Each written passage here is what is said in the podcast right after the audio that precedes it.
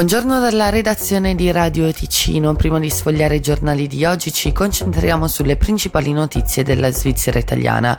In primo piano abbiamo ancora la situazione meteorologica con le conseguenze che sta avendo in tutto il cantone. In Val Malvaglia un centinaio di persone sono tuttora bloccate a causa delle chiusure stradali nei pressi della diga di Malvaglia e prima di Dandrio. Stando ad una testimonianza raccolta da Tio, i cittadini sarebbero in completo isolamento senza neanche la corrente. Nel comune di Maggia e in quello di Bodio invece a mancare l'acqua potabile fino a nuovo avviso, così come è stato emanato il 26 agosto dai comuni di Brissago e di Ronco Soprascona.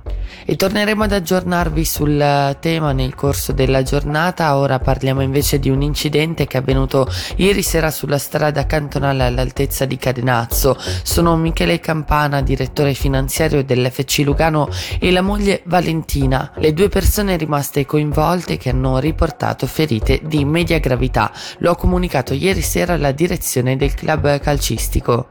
Per concludere questo primo appuntamento, le previsioni del tempo: oggi molto nuvoloso con precipitazioni intermittenti, verso sera in Ticino e nel Moesano attenuazione delle piogge e tendenza vento da nord. A basse quote la temperatura massima raggiungerà i 20 gradi. Per il momento dalla redazione è tutto, l'informazione torna tra poco.